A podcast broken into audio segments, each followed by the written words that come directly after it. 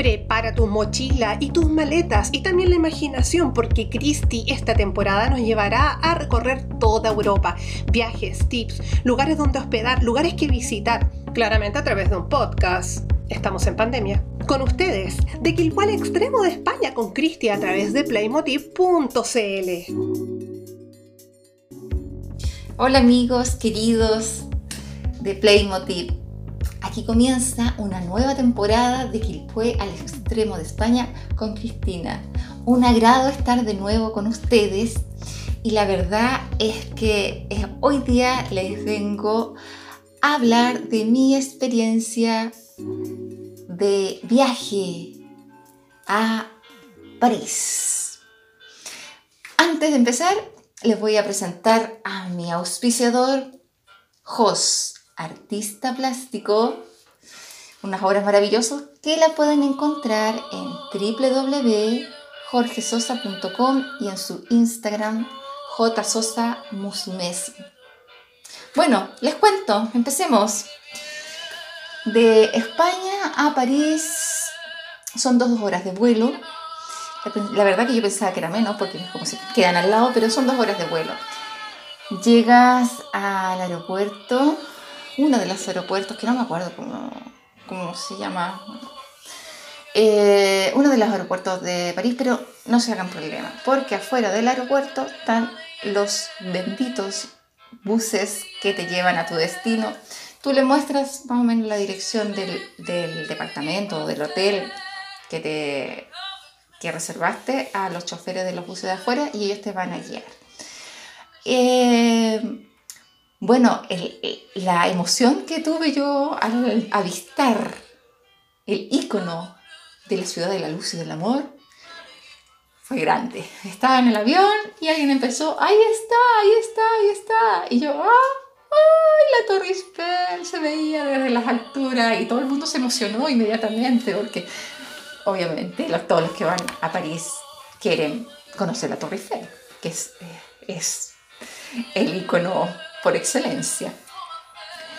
Pero bueno, llegando al departamento, al hotel, tú te preparas inmediatamente para salir a recorrer. Y bueno, nosotros lo primero que hicimos fue ir a visitar eh, la Torre Eiffel.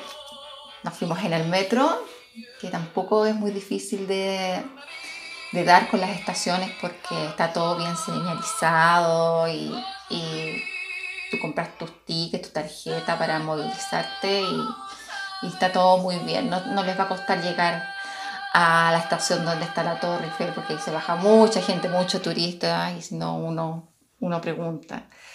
Eh, llegando a la Torre Eiffel, les recomiendo, chiquillos, les recomiendo que saquen todo, todo por internet, las entradas, porque si no, se van a, se van a pegar el plantón de estar mucho rato haciendo una cola, una fila y, bueno, no es la idea. La idea es aprovechar el, máximo el tiempo. Entonces, hay páginas en internet que van a encontrar Torre Eiffel sin filas. Y la entrada de la Torre Eiffel em, sale alrededor de 17 euros y los niños como 5 o 6 euros. Ya, según la hasta la planta que tú quieras llegar. Si quieres llegar hasta la planta, hasta arriba, hasta la cumbre, hasta la cima, son como 20 euros, ¿ya? O 20, entre 20 y 25, porque si se puede, si combinas las escaleras, subir la escalera más el ascensor, varía un poco entre 25 y 20 euros. ¿Ya? Pero miren, desde la segunda planta ya se ve París maravilloso, se ve todo, todo, todo maravilloso. Yo hasta esa planta quedé y eh, a pesar de que teníamos unos tickets que, que no eran con fila, adentro para, para subirte a la planta que nosotros queríamos, tuvimos que hacer una cola de una hora y algo porque tampoco los ascensores se permite mucha gente. Entonces igual hay que esperar. Pero todo, todo bien, a ver, todo mucha calma, mucho respeto, no, no te empujan, nada, todo con calma. Todos estamos como en la misma, con conocer con agrado el lugar, así que es una súper buena experiencia. Eh, adentro de la Torre Eiffel eh, hay locales que te venden cositas, recuerditos, pero les voy a dar el, el tip que no compren adentro porque es muy caro. Afuera y en muchos lugares hay recuerditos así, baratísimos. Así que adentro mm, no se los recomiendo. Les voy a dar una recomendación de que por lo general París es muy seguro, pero en estos lugares donde hay mucho turista hay unos personajes que te agarran la mano, que por lo general son gente eh, de, de, de, piel más bien oscura. No quiero discriminar a nadie, pero es la experiencia que, que yo viví, que te agarran la mano y te empiezan a hacer una pulserita así tejida rápidamente y después te cobran lo que ellos se les viene en gana. Entonces, por favor, cuando vean que ellos le están ofreciendo estas pulseritas, ni se les ocurra, ni se les ocurra decirles que sí, porque si no, después le van a dar el palo cobrándole una barbaridad. Así que, y otra cosa, chiquillos, van a ver unas chiquillas, unas lolitas, que anden con unas hojas y unos lápices, unos un bolígrafo, que eh, le van a pedir que firmen. Ellas te rodean y van a decir, no, que es para una ONG, que tienes que firmar por una causa, etcétera, etcétera. mentira, mentira, mentira, mentira, porque es solamente que te rodean y es para carteriarte, para robarte y meter las manos en los bolsillos y son súper rápidas. Así que por favor, mucho cuidado con esos dos tipos de personajes. ¿Ok? Bueno, y después de la Torre Eiffel que queda en el centro, te vas a recorrer por ahí unas fuentes maravillosas donde puedes mojar las patitas, la gente se baña en París en esas fuentes. ¡Oh, es genial! Genial. Muy, muy, muy genial. Y eh, después eh, de la Torre Eiffel, que es un espectáculo en sí misma, además que les recuerdo que, que la Torre Eiffel fue, estuvo hecha para una feria internacional, pero quedó ahí como ícono de París. Bueno, está abierta de las 9 de la mañana hasta un cuarto para las 12 de la noche, porque también se puede subir de noche y ver París de noche, que debe ser espectacular, que yo no lo hice, pero sí me han contado que es maravilloso. Y está abierta todos los días del año, ¿ya? Entonces eso está Buenísimo, buenísimo, buenísimo. Y tiene alrededor de 300 metros de altura, pero en el verano como que se relaja y sube unos metros más, dicen por el, por el tipo de material en el que fue construida. Y además es de color café. Yo no pensaba que yo la veía así como media gris, no, es de color café. Y en la noche iluminada ni les cuento, es genial, genial, genial.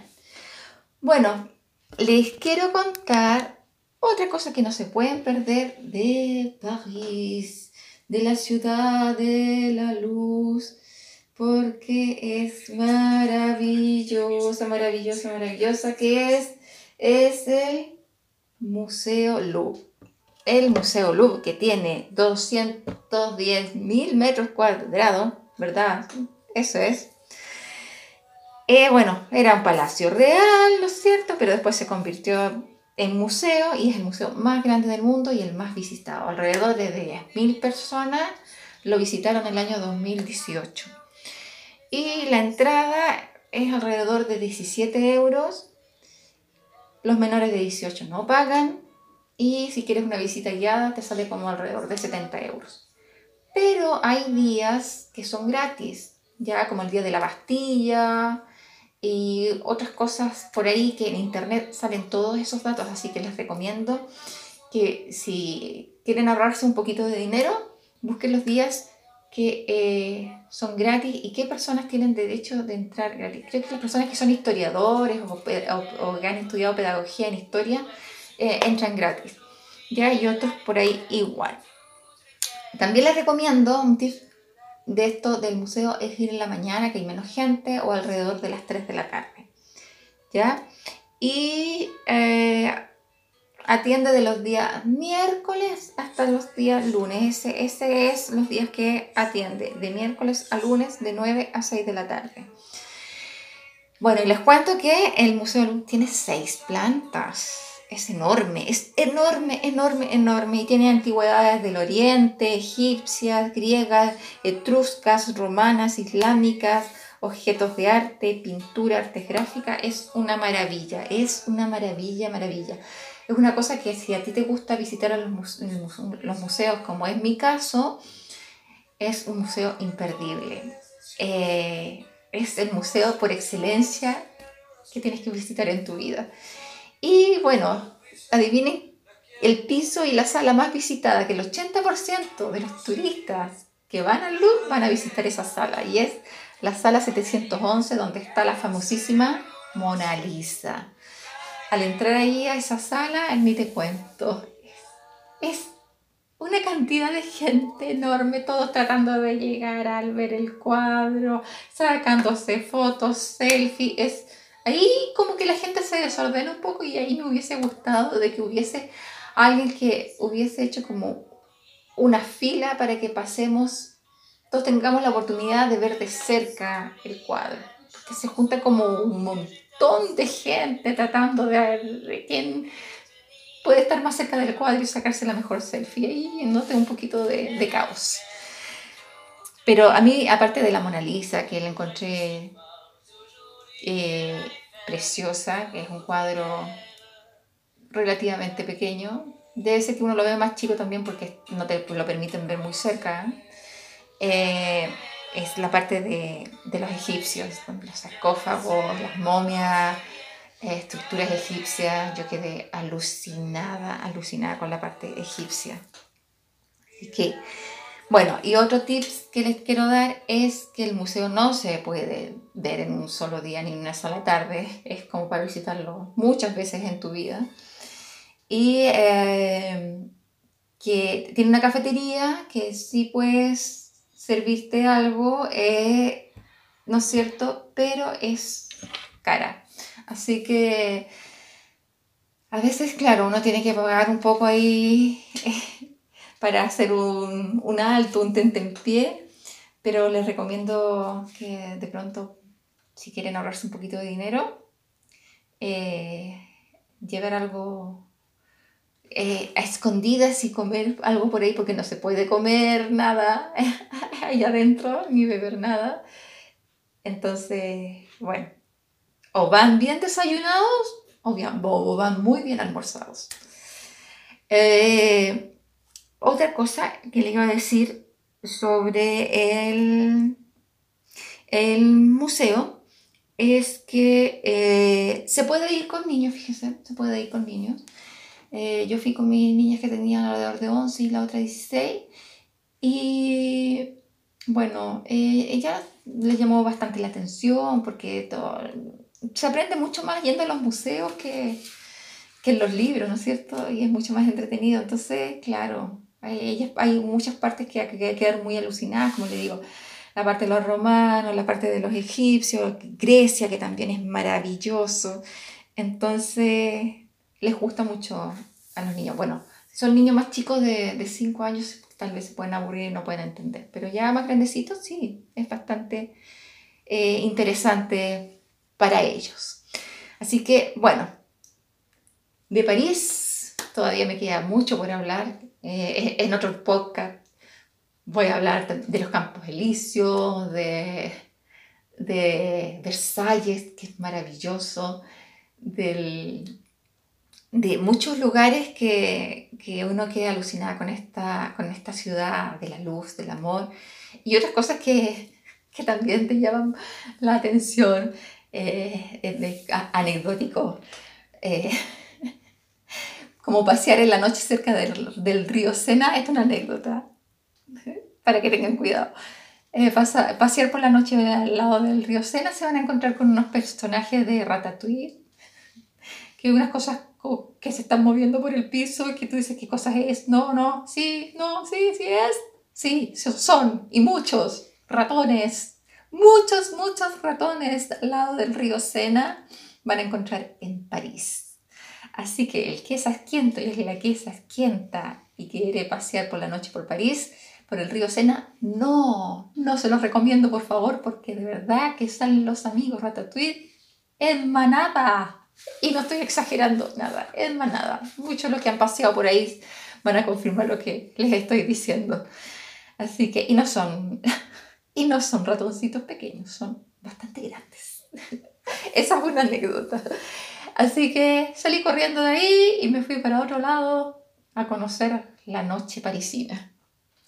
Bueno, para despedirme voy a recordarle a mi auspiciador, jorgesosa.com es la página web www.jorgesosa.com, artista plástico y lo pueden seguir a, través de su Instagram J. Sosa Musumesi.